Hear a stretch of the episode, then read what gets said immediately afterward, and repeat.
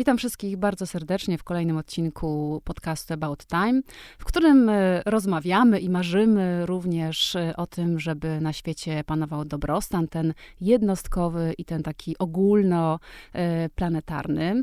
E, dlatego moimi gośćmi są ludzie, którzy wiedzą, praktykują albo teoretyzują na temat tego dobrostanu. Moją dzisiejszą gościnią jest Marta Siembab. Dzień dobry, dziękuję za zaproszenie. Aniu. E, Marta jest e, jedynym polskim senselierem, absolutnie genialnym. Osobiście miałam z nią warsztaty i naprawdę było to przeżycie niezwykłe. E, jest niezależnym ekspertem przekazującym wiedzę związaną ze zmysłem węchu. Działa multi, multidyscyplinarnie, mm, czyli łączy wiedzę z dziedziny psychologii, marketingu, sprzedaży, architektury i w zasadzie chyba każdą inną, która ma jakikolwiek związek z węchem, ale też z człowiekiem. Projektowanie wokół zapachu jest po prostu humanocentryczne. Ja się bardzo cieszę, że przeróżne branże pozornie niezwiązane ze zmysłami czy z dobrostanem, o którym wspominałaś, otwierają się na ten element sensoryczny i to jest też bardzo duży bonus e, ostatnich dwóch lat, które były bardzo ciężkie dla nas globalnie, ale otworzyliśmy się wszyscy na zmysł węchu, więc to bardzo mnie cieszy. Fantastycznie. To powiedz, y, no bo rzeczywiście trochę jest tak, że dużo się teraz mówi o tym takim konsumowaniu świata zmysłami, świadomym konsumowaniu po to, żeby budować ten dobrostan wokół nas, co działa oczywiście na nasze, na nasze lęki, na nasze poczucie bezpieczeństwa, na jakość życia, na wszystkie takie elementy, które są związane e, z, no, z naszym takim well-beingiem. No i teraz, jak to jest z tym, z tym zmysłem węchu i w ogóle z zapachami? W jaki sposób one wpływają na ten, na ten nasz dobrostan i jakość życia? Cieszę się, że o to pytasz i w ogóle mm, straszne jest, że my rozmawiamy o tym tak otwarcie i poważnie, że poświęcamy temu 45 minut twojego czasu i, i twoich słuchaczy e, dopiero w 2022 roku, e, dlatego że mm, zmysł węchu jest ewolucyjnie najstarszym zmysłem. E, dzielimy go jeszcze z gadami i jest to pierwszy zmysł, który powstaje w mózgu w czasie, kiedy rozwija się płód ludzki. Już w trzecim miesiącu życia płodowego zmysł węchu E, jest neurologicznie gotowy, gotowy do działania i on funkcjonuje, mimo że mm, nasze płuca, oczywiście nasz nos nie ma kontaktu z powietrzem atmosferycznym, czyli tych zapachów, które potem wciągamy do nosa, nie odbieramy, ale płód połyka raz na jakiś czas płyn owodniowy, w którym pływa e, i tam zawarte są chemiczne informacje o tym, w jaki sposób odżywia się e, matka. W pewnym sensie część tego, co e, kobieta ciężarna spożywa, przedostaje się do mm, zmysłu węchu nienarodzonego płodu i później jak dziecko przyjdzie na świat, to jest w pewnym sensie już utorowane i nauczone preferencji na konkretne rzeczy, które później powącha i spróbuje. E, ale o tym nie mówimy. Nos człowieka jest w samym centrum e, jego twarzy. Jest to dokładnie centralna, centralny element naszej, naszej głowy. A zobacz, że system edukacji totalnie ten fakt pomija. To, to jest tak, że my dochodzimy do wieku dojrzałego i o węchu nawet nie mamy tego tych narzędzi pojęciowych, słów, żeby o węchu rozmawiać. Ja bardzo to wyraźnie widzę w przeróżnych projektach, że ludzie nie mają żadnego zaufania do swojego zmysłu węchu i nikt na przykład nie ma wątpliwości, czy widzi, w jakim kolorze jest twoja bluzka, albo czy y, słyszy, czy przejechał motocykl, czy rower.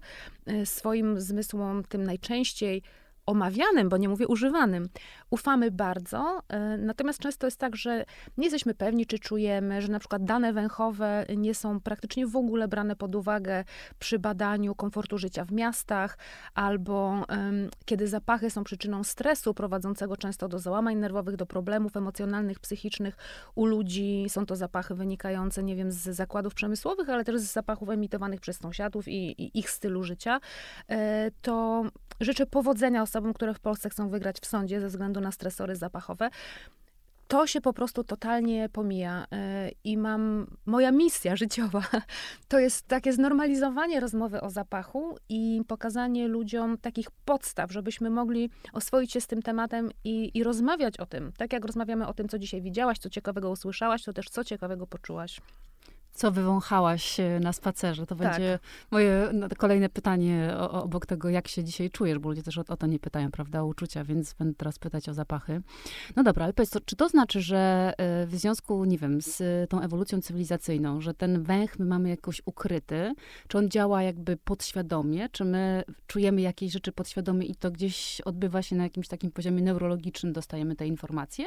Tak, y, można tutaj zrobić dwie rzeczy, bo y, węch działa automatycznie i nie jesteśmy w stanie tego zmysłu y, wyłączyć celowo w prosty i skuteczny sposób, bo jeżeli nie chcesz czegoś widzieć, to wystarczy, że zamkniesz oczy. Natomiast ym, oddychamy 24 godziny na dobę, bierzemy mniej więcej 22 tysiące wdechów w ciągu doby i informacje węchowe biegną do mózgu również w czasie snu. E, jest w ogóle bardzo ciekawy projekt, który się rozpoczął na początku tego roku w Nowym Jorku. E, nie opublikowano jeszcze wyników tego projektu, ale sprawdza się, w jaki sposób zapachami u osób śpiących można e, ewentualnie zakodować sny albo wywołać sny w konkretnym obszarze. I e, no, na razie nie marzymy o tym, że można sobie zaprogramować konkretny sen, na przykład ja i Jason Momoa na motocyklu, ale żebyśmy chociaż mogli sobie zaprojektować e, spacer w lesie albo pobyt nad morzem, e, to by było piękne. Więc ten zmysł węchu działa w sposób automatyczny z każdym wdechem. Te informacje węchowe wędrują do nosa i jakiekolwiek lotne cząsteczki zapachowe znajdują się w powietrzu, to one osiadają na receptorach e, błony węchowej, nabłonka węchowego, przepraszam, i stymulują opuszki węchowe. I ta informacja o tym, że coś czujemy, idzie do mózgu automatycznie.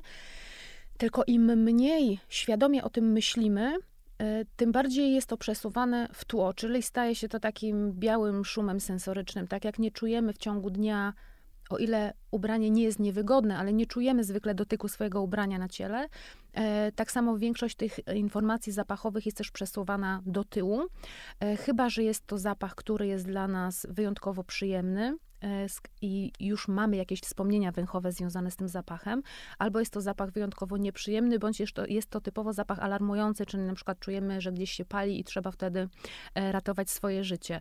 Więc praca nad zmysłem węchu um, powinna się rozpocząć od takiego treningu uważności i od sprawdzania, jakie informacje zapachowe są dookoła nas, bo tych informacji jest mnóstwo. E, my sami pachniemy i naturalnym zapachem swojego ciała, ale też całą mnogością kosmetyków, detergentów, których używamy.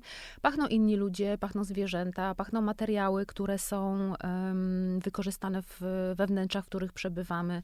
Pachnie powietrze mm, na zewnątrz, w zależności od tego, gdzie mieszkamy, ono jest bardzo różne. I to się wydają takie banały, bo to są banały, ale my nie mamy nawyku rozmawiania o tym, nie mamy nawyku myślenia o tym. Często jest tak, że na przykład czujemy przykre napięcie, poirytowanie, jesteśmy niecierpliwi i nie zdajemy sobie sprawy z tego, że to na przykład zapach tworzyw, e, których jest dużo wokół nas, na przykład w nowym samochodzie, e, wpływa niekorzystnie na, na nasz nastrój.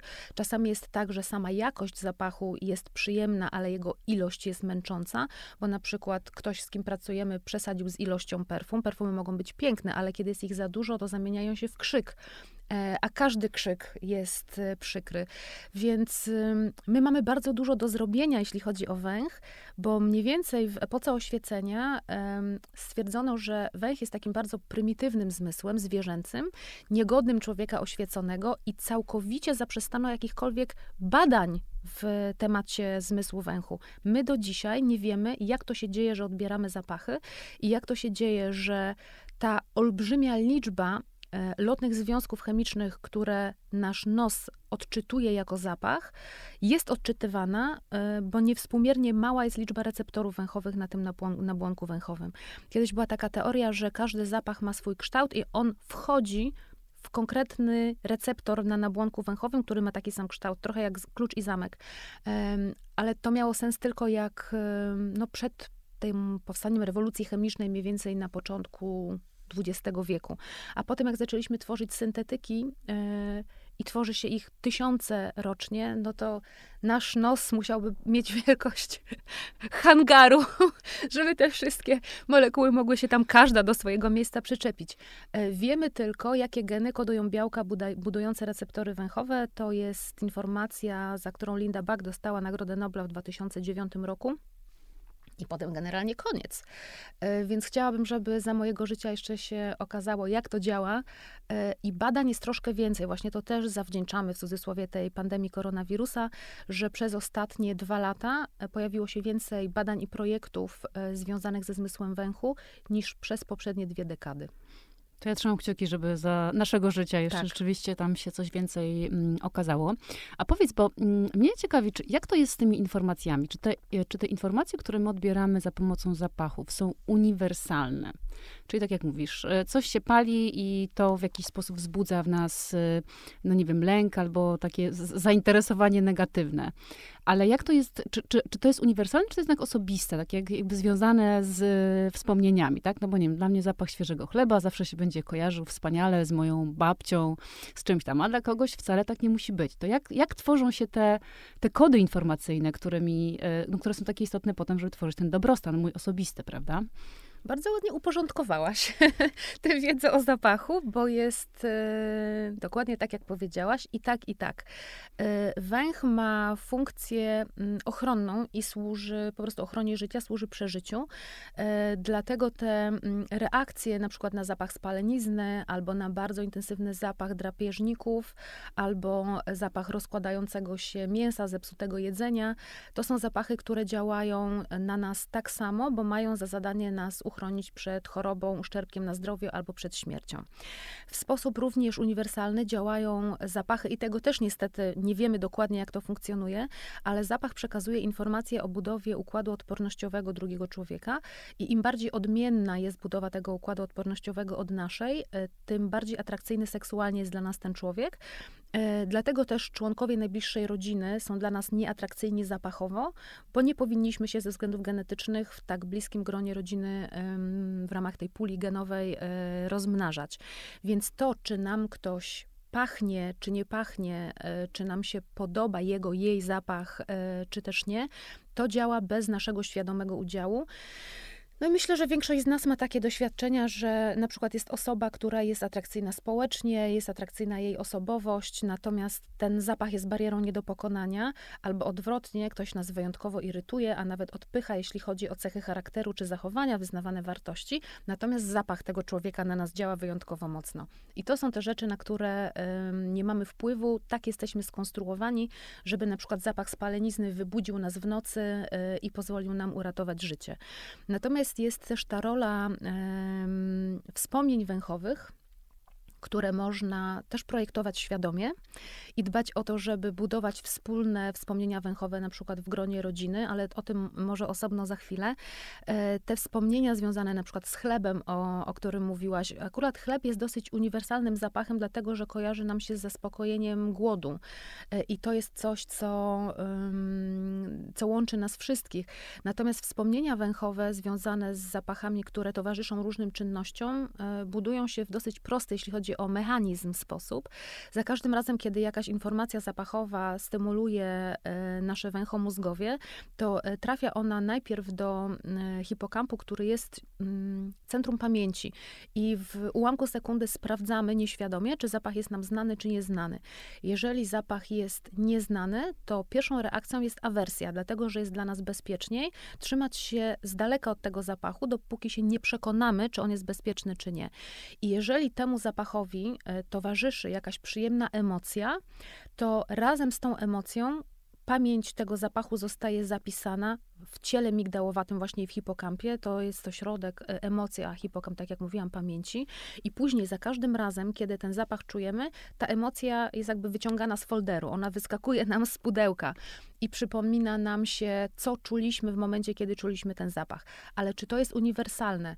E, tylko w pewnym zakresie, bo możemy sobie pomyśleć, że sad jabłkowy w czasie, kiedy kwitną jabłonie, jest cudownym miejscem jeżeli jesteśmy, nie wiem, zakochani i idziemy z osobą, która nas pociąga na spacer i tam odbywa się pierwszy pocałunek, to za każdym razem ten zapach kwitnącej jabłoni będzie wywołał w nas te przyjemne wspomnienia, bo takie też one były. Natomiast jeśli ktoś zostanie w takim sadzie napadnięty okradziony i pobity, no to potem niestety ten zapach będzie wywoływał te flashbacki, będzie częścią zespołu stresu pourazowego, który się najczęściej pojawia w takiej sytuacji. I to też właśnie była rzecz bardzo trudna, zwłaszcza na samym początku pandemii, bo my też się przyzwyczajamy do bodźców, e, również węchowych że osoby, które na przykład doświadczyły traumy związanej z nadużywaniem alkoholu przez rodzica albo opiekuna, na samym początku pandemii, jak wszechobecne stały się te środki do dezynfekcji dłoni, e, ci ludzie byli traumatyzowani ponownie non-stop tym zapachem etanolu. I to widziałam na wielu różnych forach, na grupach, gdzie ludzie do, dzielili się tymi doświadczeniami, że unikają świadomie tego zapachu, na przykład nie pijąc alkoholu, nie wychodząc na imprezy, gdzie alkohol jest spożywany i tak dalej, a tak to wszędzie, w tramwaju, w autobusie, w sklepie, w urzędzie, wszędzie ten zapach był. Więc to też są takie rzeczy, z którymi, y, o których nie pomyślelibyśmy nawet na początku. Nie to było też naszym głównym zmartwieniem, ale to był dodatkowy ciężar emocjonalny i psychiczny, który spadł na osoby, które takiej traumy doświadczyły. Y, nie jesteśmy w stanie uciec przed tym, co robi nam zapach, i bardzo trudno jest y, te wspomnienia zapachowe przekodować, dlatego że najprościej rzecz ujmując, emocja która miałaby przekodować to wspomnienie zapachowe, musiałaby być silniejsza niż ta, która to wspomnienie zapisała. A to niestety jest trudne. Hmm. Może wystarczy też ta świadomość, prawda, że coś, no bo, no bo jeżeli nie jesteśmy świadomi tego, że jakieś takie zapachy na nas w taki sposób działa, e, działają i e, to jednak wpływa na nasz e, mózg, a potem de facto na całe ciało, to może jakby ta świadomość, że to jest tylko ten zapach i on wywołuje tą emocję i ta emocja w taki sposób wpływa, jest jakimś takim sposobem na neutralizację, prawda, efektów To na pewno tego. jest dobry punkt wyjścia, yy, ale oczywiście no, nie działa to na zasadzie akcji i, reaka- i reakcji. Nie wystarczy sobie powiedzieć, żeby to w tym momencie zadziałało, ale też plusem na przykład tego, że y, musimy nosić maski, jest to, że osoby, bo e, zapach to jest nie tylko informacja emocjonalna, ale to też jest po prostu impuls chemiczno-elektryczny, który idzie przez nerw węchowy i zakończenie nerwu węchowego znajduje się bardzo blisko zakończenia nerwu trójdzielnego, który z kolei po podrażnieniu, zresztą nerw węchowy tak samo, y, wywołuje migreny. I osoby, które chorują na migreny z dużą wdzięcznością przyjęły obowiązek noszenia maseczek, dlatego że znormalizowało się noszenie maseczek i teraz y, migrenowcy mogą śmiało nosić maski, na przykład w miejscach, gdzie są skupiska ludzi, ponieważ w ten sposób mogą odciąć się od niechcianych zapachów, zmniejszyć ryzyko ataku migreny i nie być uznanym za dziwaka albo za kogoś, kto jest w jakiś sposób w cudzysłowie nienormalny, bo znormalizowanie się, znormalizowało się noszenie masek. I wiem, że wiele osób właśnie cierpiących na migreny celowo się maskuje po to, żeby ograniczyć te bodźce węchowe, yy, bo to jest po prostu fizyczna bariera dla zapachu. Hmm. A powiedz jeszcze, wracając do tych folderów, czy to jest tak, że te foldery tworzymy sobie przez całe swoje życie, czy na przykład y, jakieś dziedziczymy? Mówię o tych, o tych takich osobistych, czyli na przykład jeżeli moja mama była w tym sadzie i tam ją okradli, to czy ja, e, będąc jej córką, też będę miała taką reakcję na te, na te jabłka? To dotykasz zagadnień epigenetycznych. E, jest to praktycznie nieliźnięty temat. Na razie wiemy, że te foldery są wypełnione kartkami z naszych osobistych historii. E, słyszałam takie historie, że ktoś na przykład reaguje na e, zapach dymu w konkretny sposób, ponieważ jego na przykład pradziadek e, zginął w pożarze to ta historia niestety nie trzyma się, bo e, na zapach dymu wszyscy reagujemy tak samo. To jest po prostu ten zapach, który, który nam zagraża, więc ta konkretna historia jakby no, nie da się jej podtrzymać.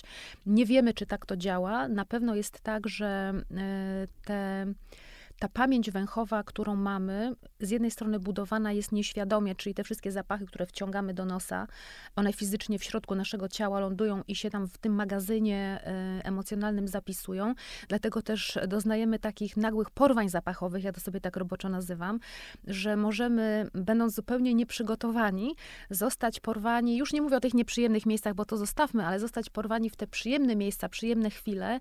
Może się nagle pojawić koło nas osoba, której dawno nie widzieliśmy, dzięki zapachowi, albo możemy znaleźć się w miejscu, w którym nie spodziewaliśmy się, że się znajdziemy.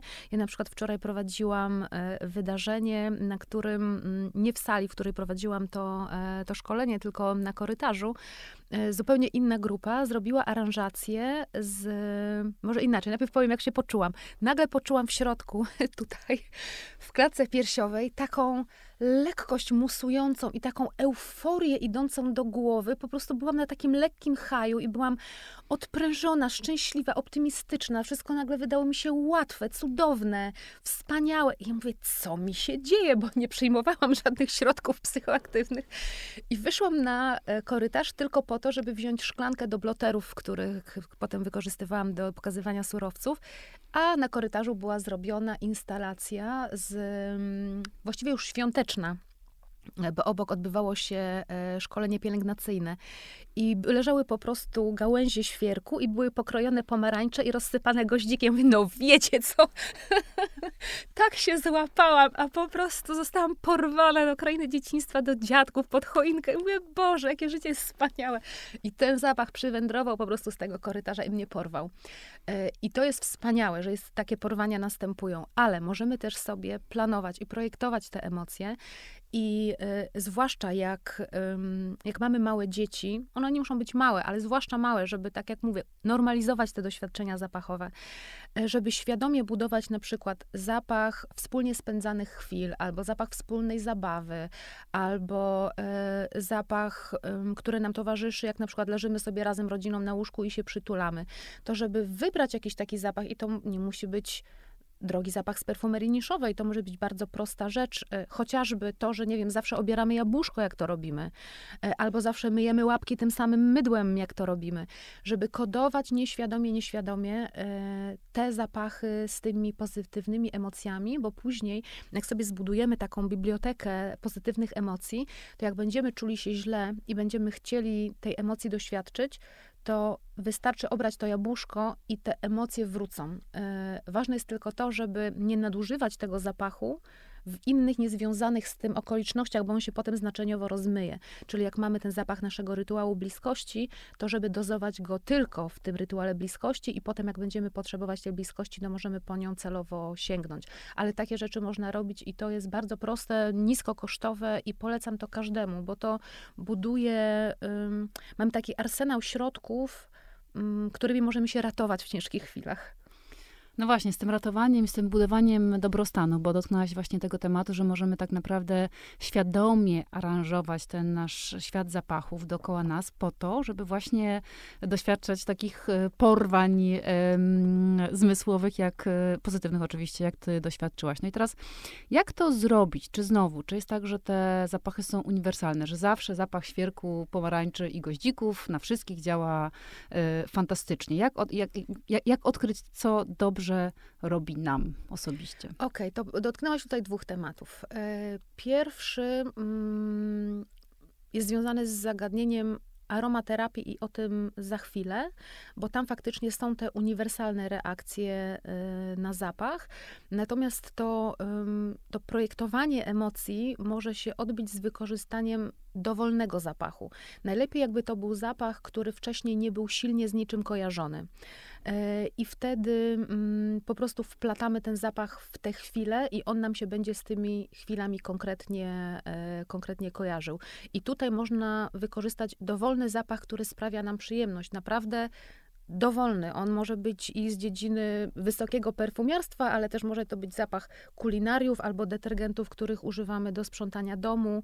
Wiele osób bardzo pozytywnie, e, bo łączymy właśnie wiele, węch nam spaja, zbiera w jeden węzeł wrażenia z różnych, e, z różnych zmysłów i też różnych emocji, bo na przykład jak mamy zapach sprzątania, to e, sprzątanie to jest bardzo złożony proces, e, który bardzo często wpływa na nas pozytywnie, bez większej refleksji z naszej strony, bo na przykład zakończenie drobnej czynności, zakończenie, takie t- zrobienie czegoś od początku do końca, cokolwiek to jest, poukładanie sztućców w szufladzie, albo e, starcie kurzów z parapetów, albo poukładanie skarpetek w bieliźniarce. Zakończenie małej czynności wywołuje krótki wyrzut dopaminy. I jak zakończymy małą czynność, nie mówię o wielkiej czynności, tylko o małej, to na chwilę czujemy się lepiej. I tych takich krótkich zastrzyków, że tak powiem, dopaminy w czasie sprzątania, jeżeli sobie to zorganizujemy na zasadzie skończę A, skończę B, skończę C, skończę D, będziemy mieli sporo i czegokolwiek używamy do sprzątania, czy to jest mydło marsylskie, czy to jest ocet i soda, czy to są detergenty o zapachu, który, który lubimy, e, bez różnicy ten zapach kojarzy nam się potem z dwiema rzeczami. Z tym, że mamy właśnie te e, strzały dopaminy w sposób nieplanowany, one się dzieją też bez naszego udziału. No i później oczywiście mamy to wrażenie czystego, lśniącego, bezpiecznego e, domu, ale też w czasie, kiedy mamy zaangażowane ręce, bardzo często przestajemy myśleć aktywnie o rzeczach, które nas stresują, a ten zapach towarzyszy tym czynnościom e, w sposób naturalny. I często jest tak, że e, osoby, które lubią sprzątać, one lubią sprzątać nie tylko dlatego, że lubią mieć posprzątane, ale też lubią ten stan, w który sprzątanie wprowadza.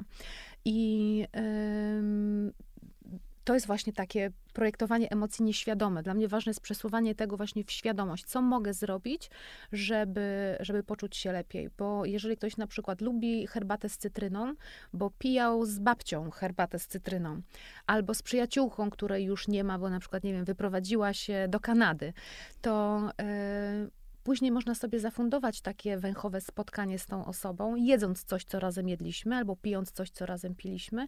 I to są bardzo proste, drobne, e, niedrogie często rzeczy, które działają na nas automatycznie. To jest jakby gwarancja działania, bo mm, ta reakcja na ten e, świerk i pomarańcze, o których mówiłaś, oczywiście można mieć różne wspomnienia ze świętami Bożego Narodzenia, natomiast naturalne olejki eteryczne z roślin mają działanie aromaterapeutyczne w taki sposób, bo ważne jest to, e, to nie zapach leczy, w cudzysłowie, tylko zapach kojarzony jest z mm, efektem leczniczym, który olejki wywołują.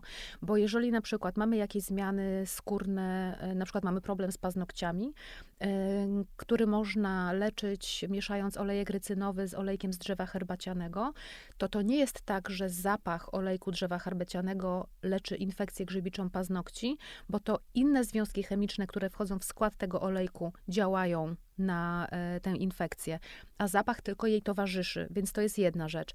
Ale drugą rzeczą jest to, że część związków chemicznych zawartych w olejkach eterycznych stymuluje tę część mózgu, która odpowiedzialna jest za tempo oddechu i tempo bicia serca. Im wolniej oddychamy, im płycej e, oddychamy, im wolniej bije serce, tym bardziej jesteśmy odprężeni, uspokojeni, jesteśmy wyciszeni. A im szybciej bije serce, im szybciej oddychamy, tym bardziej jesteśmy gotowi do działania. I takie działanie mają związki chemiczne zawarte na przykład w olejkach e, ze skórek owoców cytrusowych, w mięcie pieprzowej, e, w pieprzach różnych kolorów i wdychanie parujących olejków z tych roślin daje nam takie uczucie przyspieszenia, pobudzenia. A na przykład związki chemiczne zawarte w olejku z rumianu rzymskiego, z róży, z lawendy e, mają działanie odprężające, spowalniające, czyli pozwalają nam się odprężyć i zasnąć. I to jest coś, co działa bez naszego udziału, czyli można nie lubić olejku różanego, bo może nam się on kojarzyć z czymś nieciekawym, e, albo po prostu nie lubić tych wrażeń e, estetycznych, które w nosie wywołuje olejek różany, ale olejek różany różany odpręży każdego, tak jak zapach bergamoty przyspieszy każdego i od tego nie jesteśmy w stanie uciec.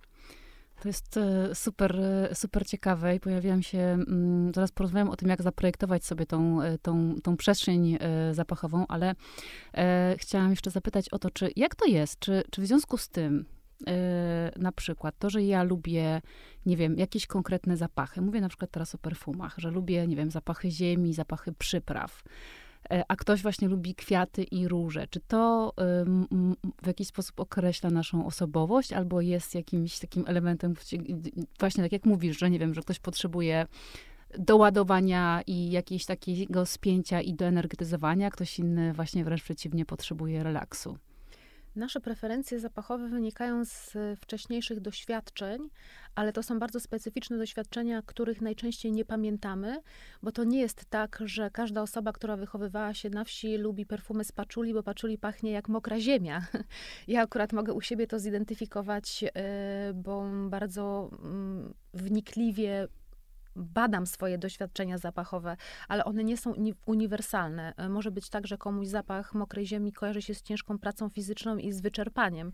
I nie jest to coś, co chciałby czuć wokół siebie, więc y, nie ma takiego, nie istnieją horoskopy zapachowe, że tak powiem, gdzie się przekłada e, cechy charakteru czy różne rodzaje zachowań na, na preferencje zapachowe. Mm, my lubimy to, co znamy i co e, wywołało pozytywną reakcję emocjonalną w przeszłości. Najczęściej nie jesteśmy w stanie się do tego dokopać, i to są takie mikrowrażenia, bo mm, jest też tak, że można lubić e, eklery z bitą śmietaną, e, ale niekoniecznie chcemy pachnieć jak eklery z bitą śmietaną. W świecie perfum to są raczej takie niuanse na takim bardzo prymitywnym, wręcz zwierzęcym poziomie. E, I to, co powiem, będzie wielkim, wielkim uproszczeniem, ale najczęściej lubimy te zapachy, które nam się kojarzą pozytywnie w kontekście naszych doświadczeń seksualnych. A z kolei nasze doświadczenia seksualne e, są bardzo mocno zwierzęce i to są takie związki chemiczne, które dzielimy z różnymi gatunkami zwierząt, wydzieliny naszego ciała, naszych miejsc intymnych, e, czy też zapach, który pojawia się w ustach, na skórze głowy, na dłoniach. Te nasze wydzieliny to są wydzieliny bardzo mało oświecone, że tak powiem. I, i często jest jest tak, że to, co uważamy za zmysłowe, kojarzymy nieświadomie z intymnym kontaktem z ciałem drugiego człowieka, jak również e, z wrażeniami, które nie są seksualne, ale są związane z poczuciem bliskości i bezpieczeństwa. Dlatego w ślepych próbach mm, większość osób, niezależnie od tego, jakiej są płci, ile mają lat i gdzie na świecie się urodziły i wychowały, jako zapach przyjemny, jako zapach zmysłowy uważa zapach z nutą e, wanilii ze względu na wanilinę, która zawarta jest w naturalny sposób w mleku ssaków i kojarzy nam się z okresem karmienia, mimo że można e, deklarować na poziomie świadomym, że nie lubimy waniliowych perfum, nie lubimy zapachu waniliowej choinki w taksówce, e, albo niekoniecznie lubimy waniliowe wypieki, to jednak ta wanilina działa na nas w taki sposób, bo znowu, no niestety nie pamiętamy tych pierwszych trzech lat życia, co jest, ubolewam nad tym, bo to był wspaniały czas, kiedy byliśmy przytulani, noszeni, karmieni, całowani, rozpieszczani. To już się potem nigdy więcej nie powtórzy w takim natężeniu, ale właśnie wtedy ten bank e, wspomnień się e, buduje. I tak jak popatrzysz na rodziny zapachowe, to one w gruncie rzeczy, te najpopularniejsze zapachy wybierane przez większość ludzi na świecie, to są zapachy, które są bardzo, bardzo blisko natury i to takiej brutalnej, surowej, nieokiełznanej, nieokrzesanej natury i to bardzo mocno widać w trendach zapachowych komunikowanych na ten rok, na 2022, bo wcześniej przez całe dekady, mówiąc o trendach, komunikowano trendy w surowcach, czyli czym będą pachniały perfumy w najbliższym roku. A w tym roku po raz pierwszy powiedziano, jakie to będą zapachy. Jednym z takich bardzo silnych trendów jest trend, który nazywa się Call for Nature, zew natury. E, I ten zew natury to są właśnie zapachy, które pachną w taki niewygładzony sposób mokrą ziemią, ściółką leśną, grzybami, igliwiem, gniecionymi liśćmi, łamanymi łodygami, y, ziołami, czymś, co jest takie bardzo, bardzo naturalne, tak jakbyśmy się wytarzali w tej naturze, że mniej popularne, oczywiście są też jeszcze trzy inne trendy, ale w tym trendzie bardzo niepopularne są zapachy takie ułożone, wyszlifowane, gdzie mamy tylko aluzję do tego zapachu mrocznego lasu, tylko tutaj po prostu wchodzimy całym sobą ten mroczny las i chcemy się w nim zanurzyć. To też jest ten głód natury, którego nabraliśmy przez dwa lata pandemii. Boże, bosko to dla mnie brzmi. Łamane gałęzie, to mój zapach, absolutnie. Jak, jak o tym opowiadasz, to ja wręcz tak, znowu wiesz, mój mózg to przetransferował na emocje e, i rzeczywiście znalazłam się w tej naturze i w tym lesie i boso po trawie i może rzeczywiście to też jest taki trend, który jest nam bardzo teraz e, potrzebny. E, a powiedz jeszcze tak wracając, bo tak się zastanawiam, jeżeli ktoś by chciał tak się zaopiekować sobą tu i teraz, wraca do domu zestresowany, to w jaki sposób on może tak świadomie i mądrze używać tej aromaterapii? No bo tak jak mówisz, tam są też różne rzeczy, takie mechanizmy nieświadome, więc de facto można sobie zaszkodzić, prawda? Jak sobie na noc włączę, nie wiem, mandarynkę na tak. przykład. No I to, będziesz się przewracać z boku na to, bok. To, to będzie, mimo że bardzo kocham ten zapach, tak. prawda? No to może to być słabe. To co, co, co, co można sobie, że tak powiem, z takiej zapachowej apteczki yy, zaserwować? To, o czym mówisz, to nie do końca tak jest, że my jesteśmy jak dzieci we mgle z tymi zapachami, bo my widzimy, że zapachy działają na nas w taki czy inny sposób. Gdybyś sobie chciała rozpylać tę przysłowiową bergamotę yy, przed pójściem spać, bo lubisz ten zapach i nie będziesz mogła zasnąć, to też przekonasz się dosyć szybko, że to ten zapach sprawia, że yy, ten proces zasypiania, zapadania w sen, bo w końcu uśniesz. To nie jest tak, że, yy, że będziesz potem miała bezsenność przez yy, kolejne kolejne 30 dni, e, ale też sama zobaczysz, że jakby coś tu nie gra, tak jak konkretne, nie wiem, gatunki muzyczne cię nie odprężają, tylko cię pobudzają, tak samo jest z zapachami, no i to jest, no, to nie jest rocket science, że tak powiem, sama się zdiagnozujesz. Natomiast te zapachy, które nas wprawiają w konkretny nastrój, wymagają na pewno takiego okresu samoobserwacji, Y, i sprawdzenia, y, jeżeli na przykład nasze samopoczucie nagle zmieni się znacząco na korzyść albo znacząco na niekorzyść, bo powiedzmy, że każdy z nas w ciągu dnia ma jakiś tam swój konstans i z tego konstansu idziemy w górę albo idziemy w dół. To w momencie, w którym nasze samopoczucie skoczy albo spadnie, warto jest zatrzymać się i poszukać świadomie nosem dookoła, czy jakiś zapach temu towarzyszy, bo jeśli towarzyszy, y, to można go potem albo świadomie unikać, albo świadomie do niego wracać.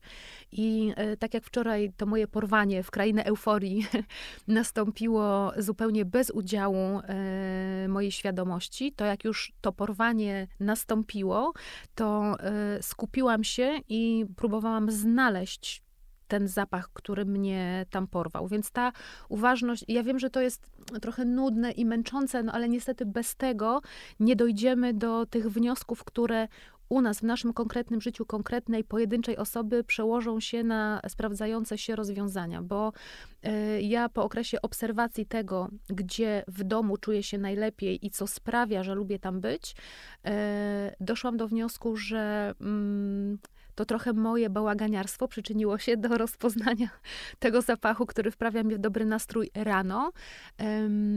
My jak pijemy wieczorem herbatę, a bardzo lubimy e, mocnego Earl Greya, to te mm, koszyczki, w których ta herbata jest zaparzana, jakie wyjmiemy z filiżanki i pozostawimy na talerzyku, to ja wiem, że powinnam to posprzątać od razu, ale bardzo często zostawiam to na noc i dopiero rano przed wypiciem porannej kawy to sprzątam.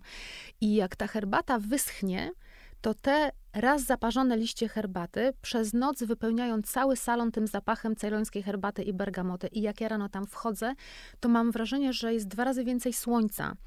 E, bo ta bergamota rozświetla to, to pomieszczenie i musiałam zaobserwować to, że ach, to to sprawia, że jest tak miło, że od razu mi się uśmiech pojawia, jak tam wchodzę. Dlaczego mi się nie pojawia uśmiech, jak wchodzę do pracowni, a pojawia mi się uśmiech, jak wchodzę tu? No bo właśnie tamten zapach na mnie czeka.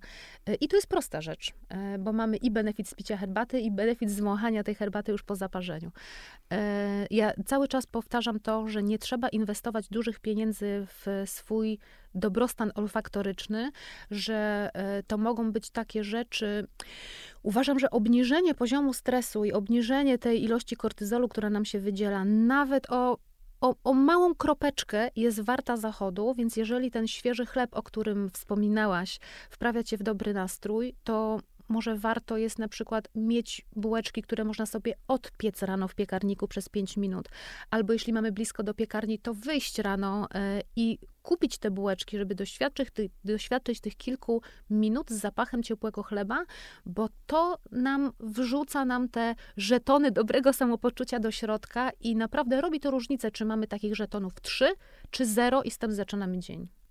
A jaki jest taki zestaw e, podręczny, e, aromaterapeutyczny, żeby mieć w domu, wiesz, pięć, nie wiem, dziesięć zapachów, mhm. które warto mieć po prostu pod ręką, żeby sobie tak żonglować Fajne zadanie. nastrojami. Dobra, to tak. Yy, na pewno jeden z olejków z owoców cytrusowych i ja osobiście bardzo polecam e, olejek z różowego grejpfruta, dlatego że w nim są wyważone e, te elementy, które sprawiają, że cytrusy są cytrusami, czyli olejek z różowego grejpfruta jest trochę słodki, trochę gorzki i trochę żywiczny. Wszystkie inne cytrusy albo lądują już w tych takich słodkich rejonach, tak jak mandarynka pomarańcza, albo się robią odrobinę zielone, tak jak właśnie bergamota, limetka. Y, I to w pewnym sensie trzeba lubić akurat takie wrażenia. A biały grejpfrut, różowy grejpfrut to są takie bardzo ładnie zbalansowane, to słodko, gorzko, świeżo, jasno, y, odrobinę żywicznie. Więc to jest pierwsza rzecz. Biały grejpfrut albo różowy grejpfrut. Drugi olejek to y, albo imbir, albo czarny pieprz, bo to są takie jak shot espresso, nagły kop energii i tak samo działa um, olejek z mięty pieprzowej. To jest taki naturalny doping, można powiedzieć. Olejek z mięty pieprzowej działa również jak taka, w cudzysłowie oczywiście, ale jak mała klimatyzacja, dlatego że e, cząsteczki mentolu stymulują zakończenia nerwów dotykowych w ustach, w gardle i na języku. Dlatego mamy przy myciu zębów pastą miętową to złudzenie chłodu. I jeżeli jeżeli na przykład pracujemy w przegrzanym pomieszczeniu, albo wszyscy domownicy lubią mieć w domu 25 stopni, a my wolimy 19 i nie można jakoś pójść na kompromis, albo lecimy samolotem, albo jedziemy pociągiem i jest za gorąco e, to taka buteleczka e, olejku eterycznego z mięty pieprzowej działa odświeżająco, ochładzająco i pozwala naprawdę ten poziom stresu obniżyć. To są trzy. Później um, olejek Myślę, że nie polecałabym na początku jaśminu, bo jaśmin potrafi być bardzo męczący albo wręcz migrenogenny dla wielu osób, y, ale zachęcam do zaprzyjaźnienia się z olejkiem ilangowym.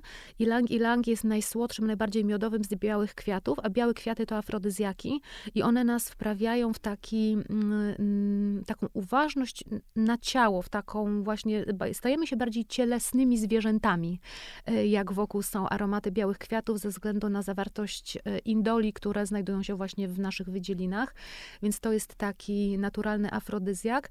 I później, jeżeli chcemy budować to wrażenie bliskości, komfortu, to e, absolut z wanilii, Zresztą absolut waniliowy można też kupić w sklepie spożywczym.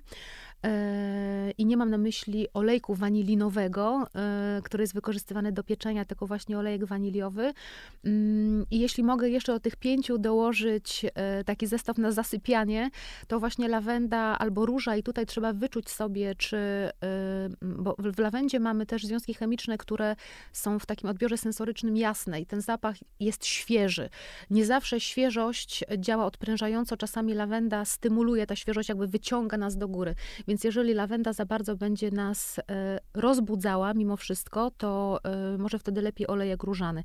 Niestety olejek różany jest bardzo kosztownym olejkiem, e, no ale to też nie jest coś, czym będziemy się smarować, bo jak mówimy o, o tym działaniu aromaterapeutycznym, to mm, można użyć tego mm, kominka do aromaterapii, ale powiem szczerze, że ja jak chcę dać sobie taką małą dawkę, mikrodawkę e, zapachu do spania, to po prostu odkręcam buteleczkę z olejkiem i stawiam ją przy łóżku i to wystarczy, bo dla mnie mm, parujący olejek to już jest za silny, bodziec wtedy mi przeszkadza to w spaniu. A jak buteleczka jest otwarta, to to, co się z niej unosi, mi wystarczy. Więc to jest taki zestaw e, który w zupełności zaspokoi te podstawowe potrzeby przyspieszenia, spowolnienia i takiego rozleniwienia zmysłów. Wszystko mam w domu. Idę, idę będę stosować, bo ja często lubię, ale rzeczywiście jest tak, że e, takimi fazami to robię. Czasami e, wchodzę w tą fazę tych zapachów i one mi towarzyszą przez e, trzy miesiące, a potem jakoś o nich zapominam.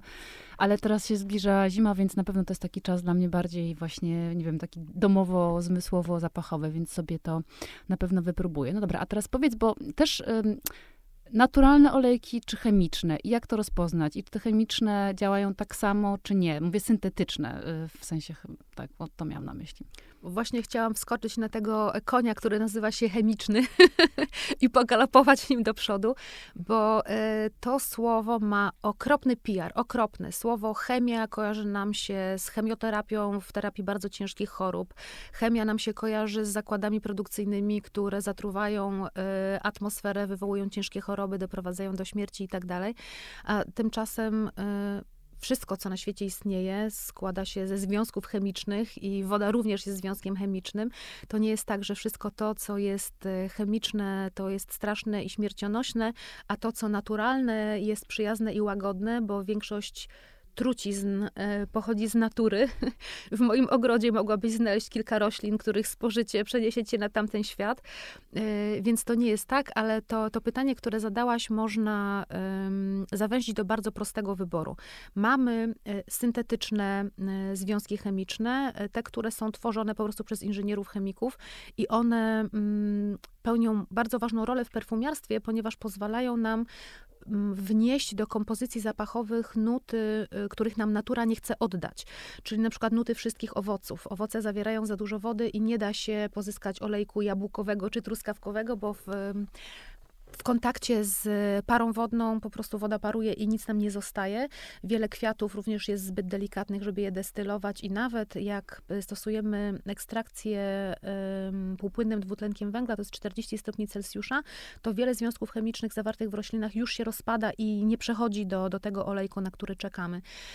Więc inżynieria chemiczna pozwala nam cieszyć się wieloma pięknymi zapachami, też abstrakcyjnymi zapachami. Dzięki nimi niektóre marki mogą tworzyć takie nuty, jak nie wiem, ocean rtęci przypruszony solą. I to są rzeczy, za które kochamy niszowe perfumiarstwo. E, I, i tutaj ta, mm, ta ta hedonistyczna wartość zapachu, czyli to, czy on nam się podoba, czy nie i w jakie, e, jakie skojarzenia w nas wywołuje, mm, jak pobudza naszą kreatywność, e, to jest rzecz zupełnie niezwiązana z tym, czy molekuły, z których składa się ten zapach, pochodzą z natury, czy też e, powstały w laboratorium. Ale ma to znaczenie w momencie, kiedy chcemy stosować tę aromaterapię, o której rozmawiałyśmy przed chwilą, bo jeżeli chcemy, mm, żeby wyciągi z roślin działały na nas aromaterapeutycznie, to musi to być olejek eteryczny. E, po angielsku essential oil. I ten olejek eteryczny to jest to, co pozyskaliśmy z rośliny metodą e, ekstrakcji, destylacji albo wytłaczania. E, I to słowo olejek eteryczny jest bardzo, bardzo ważne. Mm. A olejek zapachowy to jest taki produkt, w którym została odtworzona w laboratorium ta część składu chemicznego olejku eterycznego, która odpowiada tylko za zapach. Bo to jest to, co mówiłam chwilę wcześniej. Jak mamy na przykład olejek z cytryny, to on zawiera w sobie kilkadziesiąt związków chemicznych, z których mniej więcej 7-9 odpowiada za to, że czujemy zapach, a cała reszta ma inne działanie, na przykład na skórę i tak dalej. E, I jak robimy kompozycję zapachową, e, cytrynową, to wtedy w flakoniku znajdują się tylko te molekuły, które dają nam to wrażenie zapachu. Czyli tak, będzie nam pachniało cytryną, będzie pobudzało to nasze skojarzenia, wspomnienia związane z zapachem cytryny, e, jakiekolwiek one są, natomiast to działanie aromaterapeutyczne nie będzie już e, występowało. Bardzo często jest tak, że mm, kompozycja zapachowa jest taka malowana grubym pędzlem i tutaj nie ma tych niuansów, nie ma tych takich drobiazgów, które sprawiają, że e, zapach nam daje to, e, co lubimy. Wiesz, co jest najważniejsze w wyborze zapachów? Jakość. Jakość surowca, dokładnie tak samo jak w kulinariach albo w świecie win. Jeżeli mamy fatalnej jakości surowiec, to on wcale nie jest lepszy od e, surowca syntetycznego tylko dlatego, że jest naturalny. I często jest też tak, że na przykład dobrze dopracowane, e, genialnie zaprojektowane syntetyczne piżmo będzie kosztowało 10 razy więcej niż e, na przykład olejek z jakiegoś owocu cytrusowego, który jest miernej jakości, sama plantacja jest taka sobie, warunki, jakie tam panują, są średnie i, i ten materiał, mimo że jest roślinny, to jakby jego wartość jest niska, więc y, wartość surowca jest bardzo ważna. Ale ja też chcę uczulić na to, że nie istnieją magiczne olejki eteryczne i że jest pewien poziom jakości, który możemy osiągnąć i nie możemy go przekroczyć. I nie ma sensu dawać 150 zł za olejek eteryczny z mandarynki, dlatego że y, to nie jest współmierne do, to nie jest rynkowa cena. Jeżeli mamy um, tradycyjne marki zajmujące się produkcją olejków eterycznych, na przykład dla um, perfumiarstwa, to można przyjrzeć się takim laboratoriom. Ja nie chcę tutaj wymieniać nazw, bo nie w tym rzecz, ale są takie tradycyjne laboratoria, zwłaszcza w rejonie Gras, y, gdzie olejki eteryczne są produkowane od dekad albo od setek lat i te ceny, które tam są, są takim benchmarkiem dla tego, ile może kosztować olejek różany, ile może kosztować y, olejek z drzewa sandałowego, bo oczywiście, jeżeli olejek różany mm, za 5 gramów kosztuje 15 zł, no to jest to bardzo podejrzane, e, bo taka rynkowa cena to jest mniej więcej 250 zł, ale nie ma potrzeby w takim mm, na taki domowy użytek, bo oczywiście są bardzo wyselekcjonowane surowce, które wykorzystywane są w wysokim perfumiarstwie do robienia mm, wyjątkowej jakości, e, na przykład atarów, to jest zupełnie inna rzecz w branży. Natomiast nie ma sensu dawać 2000 zł za małą buteleczkę olejku różanego, bo jest wokół niego e, jakaś cudowna historia. On nie reaguje na fazy księżyca i w żaden sposób nie wpłynie na to, ile zarobimy w przyszłym roku. Więc trzeba rozpoznać temat. To jest bardzo istotne. Tak, już ustaliłyśmy, że astrologia i horoskopy zapachowe to jeszcze nie ten etap. Tak. E, no dobrze, Marta. jestem, załóżmy, że tak sobie teraz wyobrażałam e, naszych słuchaczy, jakichś takich potencjalnych ludzi, którzy też myślą e, o całej planecie i o tym, że rzeczywiście mm, jest tak, że to budowanie takiego dobrostanu jednostkowego, fajnie, żeby to było jakościowe i jakby ta aromaterapia jest kompletnie czym innym niż perfumiarstwo, że to są dwie zupełnie zupełnie inne rzeczy, które mają różne zadania tak naprawdę tak. i różne wartości. No ale ja chcę pięknie pachnieć i to perfumiarstwo nadal mnie interesuje, ale jednocześnie nie chciałabym, y, kupując perfumy, przykładać się do, y, no nie wiem, do jakiegoś śladu węglowego zanieczyszczenia. Jak, jak to jest? Bo mało się o tym mówi. Mówi się, że moda y, koszmarnie wpływa jakby na, na jakość i stan naszej planety. E, wszystkie spożywcze historie i oczywiście i inne, i inne przemysłowe. Natomiast jak to jest z perfumiarstwem w tej chwili? Bardzo szeroki temat y, i tutaj mm, w zależności od tego, gdzie przyłożymy stetoskop, to y, możemy zdiagnozować różne problemy, ale też branża bardzo mocno, zwłaszcza w ostatnich dwóch latach, y, na te potrzeby reaguje. Bo jak popatrzymy sobie od takiego poziomu, mm, od ziarenka, że tak powiem, od nasionka, jak myślimy o plantacjach, na których uprawiane są rośliny dla przemysłu kosmetycznego, bo są to mm, specjalnie zakontraktowane uprawy. Y, nie kupuje się przypadkowych roślin, nie, nie pozyskuje się materiałów e, roślinnych z miejsc wybranych na chybił trafił.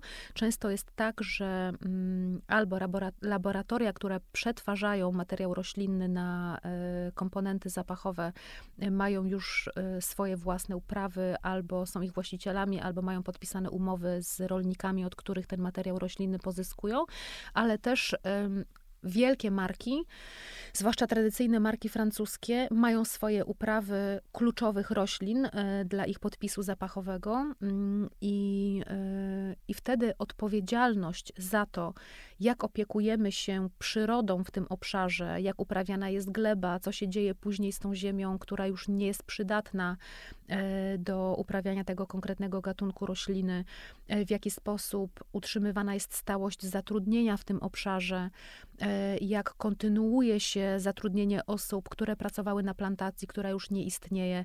To jest ciężar, który spoczywa na firmach kontraktujących te uprawy. I w ostatnich latach bardzo mocno widać e, zwiększenie działań wokół zapewnienia właśnie jak największej prawidłowości w tym miejscu. E, nie tylko, mm, żeby ludzie mieli pracę na plantacji jaśminu, mówiąc w dużym uproszczeniu, ale też, żeby mieli dostęp do e, opieki zdrowotnej, żeby mieli dostęp do edukacji i żeby mieli zaplanowane e, dalsze losy w swoim zatrudnieniu w momencie, w którym wiemy, że na przykład za trzy lata już z tego miejsca nie będziemy zbierać. To jest pierwsza rzecz, czyli tu jesteśmy tak blisko przy ziemi. Później, jak już ten materiał zostanie przetworzony i mamy te olejki eteryczne, mamy te absolutne waluty, które potem wędrują do firm, które sprzedają je dalej, to bardzo ważne jest też to, żeby przyjrzeć się temu właśnie, co trafia do atmosfery w czasie przetwarzania, ale też w czasie transportu, jaki jest ślad węglowy, jaki jest e, ślad wodny już na tym etapie. E, nawet takie rzeczy, jak wygląda cały ten proces transportu, są firmy, nie chcę tutaj wymieniać nazw, ale są firmy, które tworzą specjalne e, programy mm, z stworzonymi do tego aplikacjami, gdzie można śledzić podróż danego składnika od uprawy aż do jej miejsca e, docelowego. I mm, o tym, o tym się nie mówi, bo całe to zaplecze branży zapachowej jest takie mało seksowne i najczęściej mówimy już o gotowym produkcie, a o tym, że jest to przemysł, raczej nie opowiadamy, bo może trochę nie chcemy o tym myśleć. To jest pierwsza rzecz. E, więc jak już ten. Mm, przysłowiowy kwiatek zostanie zamieniony w olejek i ten olejek dotrze do miejsca, w którym produkuje się perfumy, to pojawia się nowe miejsce, z którego wychodzi odpowiedzialność. E, czyli na przykład skąd bierze się etanol, który jest najpopularniejszym nośnikiem w perfumiarstwie. I teraz znowu, mm, różne są punkty widzenia, bo e, na przykład etanol może być pozyskiwany z roślin, na przykład z trzciny cukrowej i wtedy mamy mm, naturalny etanol, bo pochodzi z roślin, ale to nie jest tak, że syntetyczny etanol jest B, tylko pytanie jest, jak on jest pozyskiwany, bo jest teraz taka nowa technologia, która pozwala na wychwytywanie e, dwutlenku węgla, który jest emitowany przez zakłady produkcyjne z różnych branż. E, zakłada się takie specjalne filtry na kominy i z tego dwutlenku węgla produkuje się etanol. Czyli jakby ze śmiecia mamy e, produkt, który nie jest naturalny ale jest ekologiczny. Więc tutaj jest też to rozróżnienie między jednym a drugim. No i jak już jest wyprodukowany ten sok, który potem rozlewamy we flakony, to znowu mamy różne pytania, na które musimy sobie odpowiedzieć. Na przykład, w co wlewany jest ten sok? Czy na przykład butelka pochodzi ze szkła, które było wcześniej recyklingowane, albo czy nadaje się do ponownego przetworzenia. Dużym wyzwaniem jest ta część flakonu, e, gdzie mamy wężyk, atomizera, atomizer, aktuator, korek, bo tak jak na przykład korek można bardzo łatwo poddać recyklingowi, tak już atomizer musi być wyprodukowany z takich materiałów, które nie wchodzą w reakcję chemiczną z e, tym sokiem, który jest we flakonie. E, I tutaj nie zawsze da się ten kompromis zachować. No jedynie możemy się pocieszyć tym, że jest to bardzo niewielka część tego opakowania. No bo to, że opakowanie zewnętrzne na przykład jest z papieru z recyklingu, albo że uciekamy od celofanów, e, że raczej mm, też widać taki trend i myślę, że może trochę będziemy pożyczać takie rozwiązania z przemysłu farmaceutycznego gdzie są specjalne naklejki na leki, na mm, opakowania leków, gdzie po y, oderwaniu tej naklejki, w momencie, kiedy y, te y, kleje wchodzą w kontakt z powietrzem, to ujawnia się napis, którego wcześniej nie było widać. Na przykład pojawia się napis open i wtedy wiemy, że opakowanie było otwarte. I taka naklejka jest wielkości paznokcia od kciuka, czyli nie musimy e, zawijać w celofan całego opakowania, tylko wystarczy, że jest to ta mała naklejka, która ci pokazuje, czy ktoś się dobierał do tego flakonu, czy nie. No i bardzo ciekawy trend, e, który e, można wręcz wywracać oczami i zadawać sobie pytanie, dlaczego tak późno? Upcycling surowców roślinnych, bo e, zobacz, że Chińczycy od chyba tysięcy lat parzą wiele razy zieloną herbatę i z każdego parzenia ta herbata wychodzi inna, ale cały czas jest interesująca i jest pijalna, e, a my przez całą historię perfumiarstwa po jednym w cudzysłowie zaparzeniu wyrzucaliśmy cały ten materiał roślinny i się kompostowało tony jaśminu, róży, e, kwiatu pomarańczy i tak dalej, wanilii, który jest bardzo kosztownym przecież do pozyskania składnikiem, a przez ostatnie kilkanaście miesięcy zaczęły się pojawiać um, takie e, materiały roślinne, które pochodzą z ponownego przetworzenia już wcześniej wykorzystanych roślin. Czyli na przykład ponownie się poddaje ekstrakcji albo destylacji coś, co wcześniej już było ekstrahowane, e, ekstrahowane albo destylowane e, i okazuje się, że na przykład ponownie przetworzona wanilia pachnie inaczej, jest mniej słodka, ale bardziej słona a nadal jest to wanilia. Ta nuta słona pojawia się przy e, powtórnym przetworzeniu, więc to nam też daje taką możliwość pozyskania nowych wrażeń zapachowych bez projektowania ich w laboratorium. I myślę, że tego będzie więcej, e, że będziemy, no i też formuła wodna, bo e, ja sędziuję w konkursie perfumiarstwa niszowego i artystycznego i tam się dwa lata temu pojawiły trzy zapachy w formule wodnej. I to był taki to była wielka innowacja wtedy. Jeden z tych zapachów, pamiętam, nie do końca było to dopracowane, bo ta emulsja się rozwarstwiała. E, chociaż można też wybrnąć potem z tego w taki sposób, że pakuje się to w nieprzezierny flakon i e, daje się konsumentowi instrukcję, żeby wstrząsnął przed użyciem. E, ale jedna z wielkich marek w tym roku wprowadziła na rynek formułę wodną jako pierwsza, ale nie jest to nadal standard. Oczywiście roztwory wodne, one mają też swoje konkretne cechy. Nie chcę mówić plusy i minusy, tylko mają konkretne cechy, które albo nam pasują, albo nie i to jest taki sposób na uciekanie od y, etanolu. Czyli widzisz, że z różnych, z różnych stron patrzymy na to, y, jak można pomóc planecie, ale też jak można troszeczkę znormalizować ten świat. To nie jest tak, że ja jestem orędownikiem normalizowania wszystkiego. Przeciwnie, ja bardzo lubię y, misterium, lubię tajemnice, lubię rzeczy nieosiągalne. Ja na przykład nie lubię tego, że mogę do y, wielkiego perfumiarza napisać na Instagramie na ty. To znaczy, ja nie korzystam z tej możliwości, bo ja chcę, żeby ten perfumiarz był dla mnie idolem i żebym ja mogła go, wiesz, wyznawać i tylko marzyć o tym, żeby paluszkiem dotknąć frędzelka z jego albo z jej szala przysłowiowo. E, ale bardzo mocno się zmieniło to też przez e, okres pandemii i lockdownów, że jak zabrakło tych wielkich e, imprez, na których celebryci się pokazywali w pięknych kreacjach i pięknych miejscach i ci celebryci tak samo jak my siedzieli na sofie i oglądali na platformach streamingowych seriale, to nagle zaczęliśmy myśleć, hmm, to co oni mają do powiedzenia, bo na pewno mieli coś do pokazania, teraz już do pokazania nie mają, to sprawdźmy, co kto ma do powiedzenia.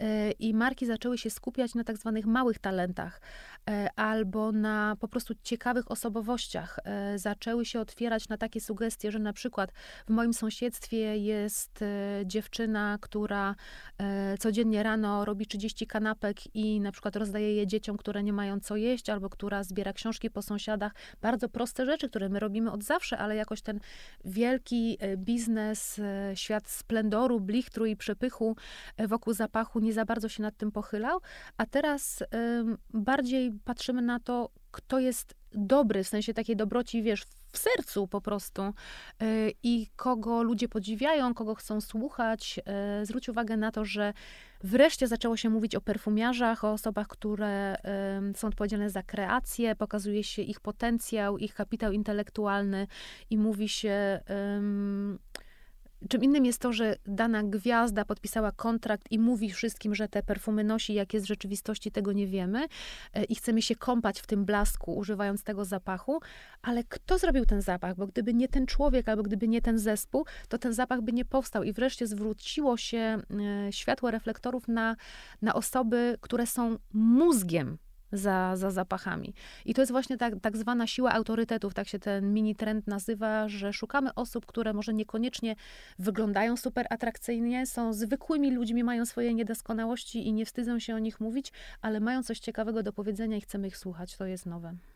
I to jest wspaniałe, bo wydaje mi się, że y, to podążanie z tą powierzchownością, o której ty mówiłaś, która jest taka łatwo konsumowalna i w której blasku można się kąpać, jest takie łatwe i przyjemne, ale no, brakuje tam wartości, prawda? Które... I to też jest przytłaczające, bo ja myślę, że my dostaliśmy tyle kopniaków od rzeczywistości przez ostatnie dwa lata, że ja nie chcę jeszcze sprawdzać, na ile mój wygląd odbiega od ideału, tylko y, mogę, zobacz, że jedną z najbardziej y, popularnych blogerów blogerek, kurczę, nie mogę pewnie tego powiedzieć, ale jest dziewczyna, która gloryfikuje normalność. E, i e, pokazuje na przykład, co mi nie wyszło, albo e, co, jakie prowizorki stosuję, albo zobaczcie, jaka jestem, byle jaka, tak jak wy czasami, czy wy też. I jest wielki feedback. I pokazujemy sobie, tak, ja też jestem byle jaka. Też używam deski do prasowania jako szafki RTV, bo nie kupiłam przez 6 lat mieszkania w tym domu i tak dalej. Więc tak, pozwalamy sobie na niedoskonałości i to też widać w branży. Mm, takie człowieczeństwo. Powiedz jeszcze... Mm, jeżeli ja bym chciała y, jednak przyłożyć, jakby to, y, podjąć taką słuszną decyzję w wyborze tych, y, tych perfum, to na co zwrócić uwagę? No bo jak ja sobie do takiej Sephory, czy do takiego Douglasa, czy do jakiejkolwiek innej perfumiarni, tam mam mnóstwo różnych zapachów i do tej pory tak naprawdę to człowiek pewnie się kierował tym, co mi się podoba, tym, co założyła gwiazda i ceną, prawda? No to jak sprawdzić, gdzie, y, czy, czy, czy to jest taki biznes, który jest transparentny? Ja mogę wyśledzić, na ile to jest właśnie takie robione z szacunkiem dla planety, czy w ogóle nie kupować właśnie tych wielkich marek, tylko tych niszowych, albo może odwrotnie, bo te wielkie marki, tak jak powiedziałaś, zapewniają e, jakby inne standardy, prawda, e, wymagane w tej chwili już na, na rynku. Wiesz co, marki się tym chwalą, więc y, jeżeli lubisz dokonywać poinformowanych wyborów, to musisz się po prostu poinformować, czyli jeśli jest to dla ciebie ważne, ważniejsze niż fakt, że zawężasz sobie pulę wyboru, bo tych marek, które działają świadomie, czy na rzecz środowiska, czy na rzecz społeczności, jest nadal mniejszość, więc jeśli podejmujesz taką decyzję, że będziesz się skupiać tylko na takich markach, to jest to dosyć łatwe zadanie, bo najczęściej perfumerie mm, mają na przykład na swoich, w swoich serwisach internetowych, w swoich sklepach internetowych wydzieloną specjalną część, E, zakładkę, gdzie informują o tym, że są to na przykład marki odpowiedzialne społecznie, albo są to marki, które dbają o e, środowisko naturalne. I wtedy widzisz, jakie to są marki, możesz przeczytać sobie opisy zapachów i jeżeli jesteś świadoma własnych preferencji, to zrobić sobie listę w telefonie czy na kartce, z którą idziesz do perfumerii i prosisz o pokazanie tych konkretnych i wtedy już jesteś przygotowana, mniej cię męczy testowanie. Bo jeżeli jest ważne to dla ciebie, jak marka funkcjonuje, to tych marek i ich działań jest bardzo niedużo. Jeżeli marka robi coś takiego, to bardzo głośno o tym mówi. E, I na pewno zobaczysz to w przekazie marketingowym, w komunikacji, bo jeśli ktoś inwestuje w to, bo to są kosztowne rozwiązania, jeżeli ktoś inwestuje w to, e, żeby na przykład flakony były wyłącznie z recyklingu i żeby mm, zapewniać edukację osób pracujących na plantacji, to zapewniam cię, że nie omieszka się tym pochwalić. Marta, bardzo dziękuję. To jest wszystko tak e, fascynujące i pozostaje siebie i naszych słuchaczy, mam nadzieję, z taką, e, z taką myślą i refleksją, e, z taką potrzebą może dopieszczenia i zauważenia tego zmysłu węchu, który jest tak szalenie ważny, jak powiedziałaś, i który tak naprawdę sczytuje mnóstwo informacji i wpływa na nasz nastrój, ale również e, my zupełnie świadomie możemy podejmować takie decyzje, które wpływają nie tylko na nasz nastrój, ale także na całą planetę. Bardzo dziękuję. Bardzo dziękuję.